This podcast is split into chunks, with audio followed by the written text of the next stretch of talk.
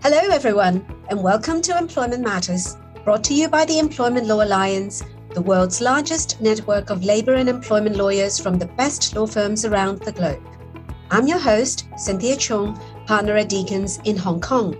Here on Employment Matters, we bring you updates from around the world as we dial in our local ELA lawyers. Today, we're going to be chatting with Ricky Yamanaka, partner at Ushijima and Partners in Japan. On the program today, Riki is going to be talking about the Whistleblower Protection Act and Power Harassment Prevention Act.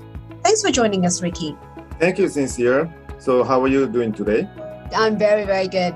I heard that it's, it's quite cold in Japan. Hope you're staying well. yeah, actually, it snows today. Oh, wow. it's unusual in Tokyo, right? yeah, unusual, yes. Okay, so does Whistleblower Protection Act apply to every whistleblowing?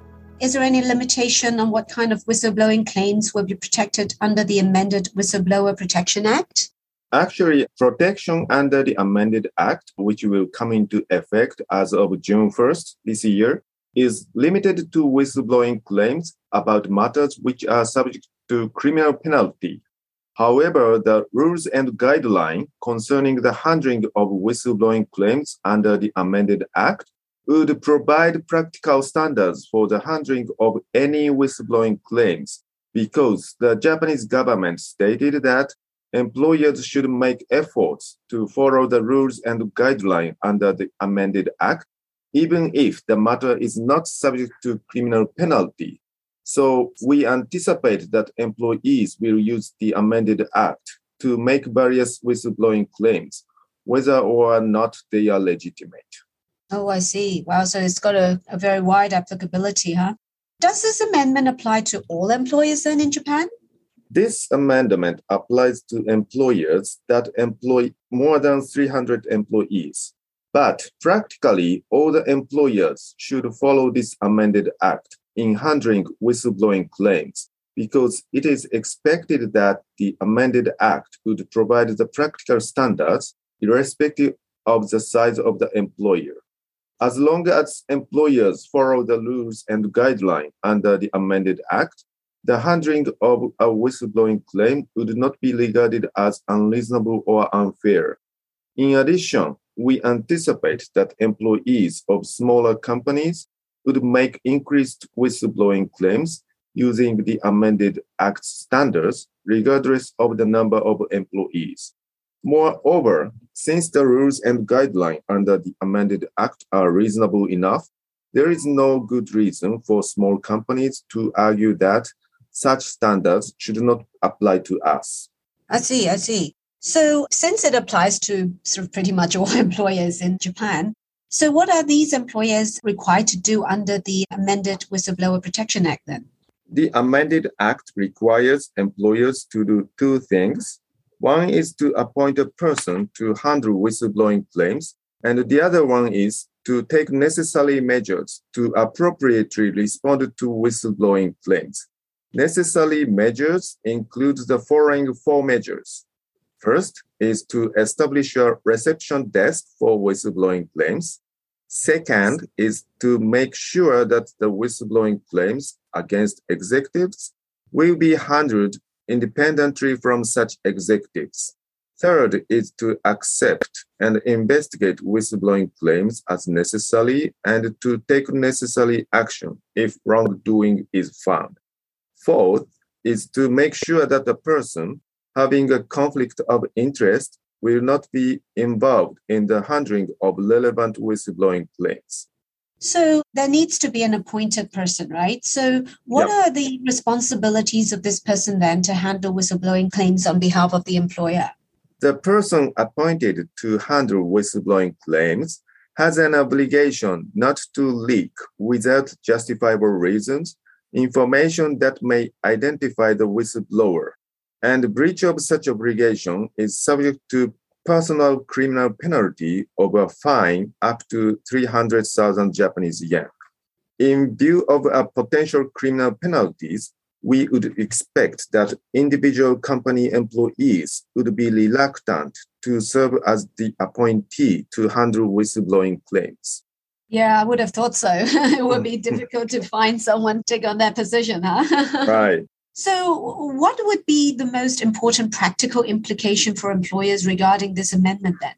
Employers should be aware that there is a risk that the person appointed to handle whistleblowing claims might be accused of leaking of information that may identify the whistleblower, especially in the case of whistleblowing claims regarding alleged harassment.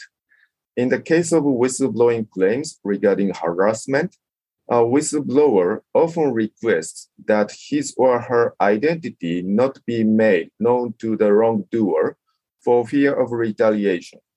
So, if for some reason the wrongdoer suspects or comes to know that the whistleblower made a whistleblowing claim, then the whistleblower would think that the person appointed to handle whistleblowing claims must have leaked the information that may identify the whistleblower even if in reality the person appointed had not leaked such information. In such situation, the whistleblower might not only accuse the company of poor handling of whistleblowing claims, but also file a criminal complaint against the person appointed for breach of the obligation not to leak the information. Well, I, I, would expect then the employers probably would need to somehow incentivize people to be the appointed person then. Right. you know, with this new enactment of the Whistleblowing Act, do you expect to see more whistleblowing claims alleging harassment because of this amendment?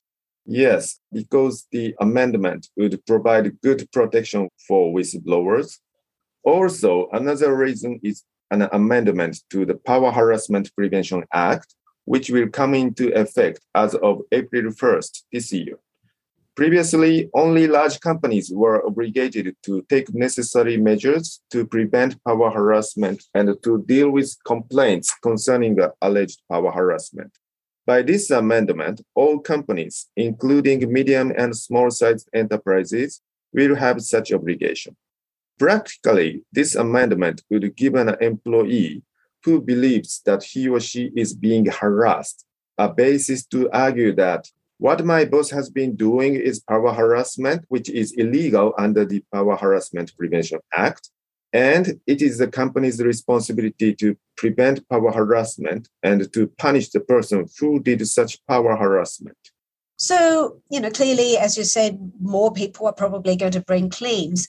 So, under what situations do you anticipate employees would bring these claims? When an employee is requested to leave the company because of his poor performance, he would lose interest in maintaining a good relationship with his boss and would have a motivation to make a whistleblowing claim, alleging, for example, that he has been harassed by his boss for many years and the bad evaluation of him by his boss is actually a part of power harassment.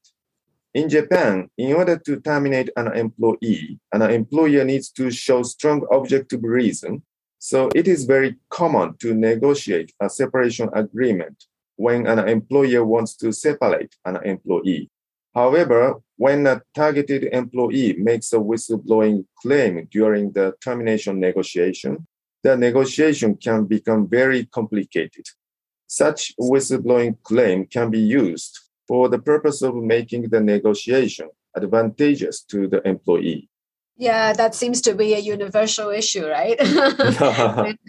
Whenever that there are situations of termination, they will probably allege some sort of retaliation or mm. something like that. So, what should employers keep in mind when dealing with complaints concerning alleged harassment then? The initial reaction is very important. If the employer made a mistake in handling confidential information, the employee will have another and possibly stronger reason to accuse the employer, alleging, for example, that his identity was made known to the alleged wrongdoer. Investigating a whistleblowing claim while maintaining information confidentiality is not an easy task and requires a considerable amount of training for the person to be appointed to handle whistleblowing claims. For an employer who does not have such resources for such training or an appropriate person to investigate, they may want to ask an outside vendor, uh, particularly a lawyer, to handle whistleblowing claims. Using a third party investigator would be good in terms of maintaining impartiality in the investigation and would also relieve the company of the burden to try to find a willing employee to appoint to handle the claims. Yeah, I would have thought so. so it, it sounds like there are lots of things for the employers to think about before the act come into place in June. Yes. So if anyone have any questions, they, they should probably come and find you, huh? yeah. yeah, great. Thank you. Um, Ricky, thanks so much for taking the time to discuss these issues with us and for joining us on this program. If you'd like to connect with Ricky, please click on his bio in the description of this podcast. Also, search the ELA website at ELA Law to receive invitations to our upcoming webinars, download white papers and on demand content from our online library, or access the ELA's exclusive Global Employer Handbook. You've been listening to Employment Matters, a podcast brought to you by the Employment Law Alliance, the world's largest network of labor and employment lawyers from the best law firms around the globe. I'm Cynthia Chung. Thanks so much for listening.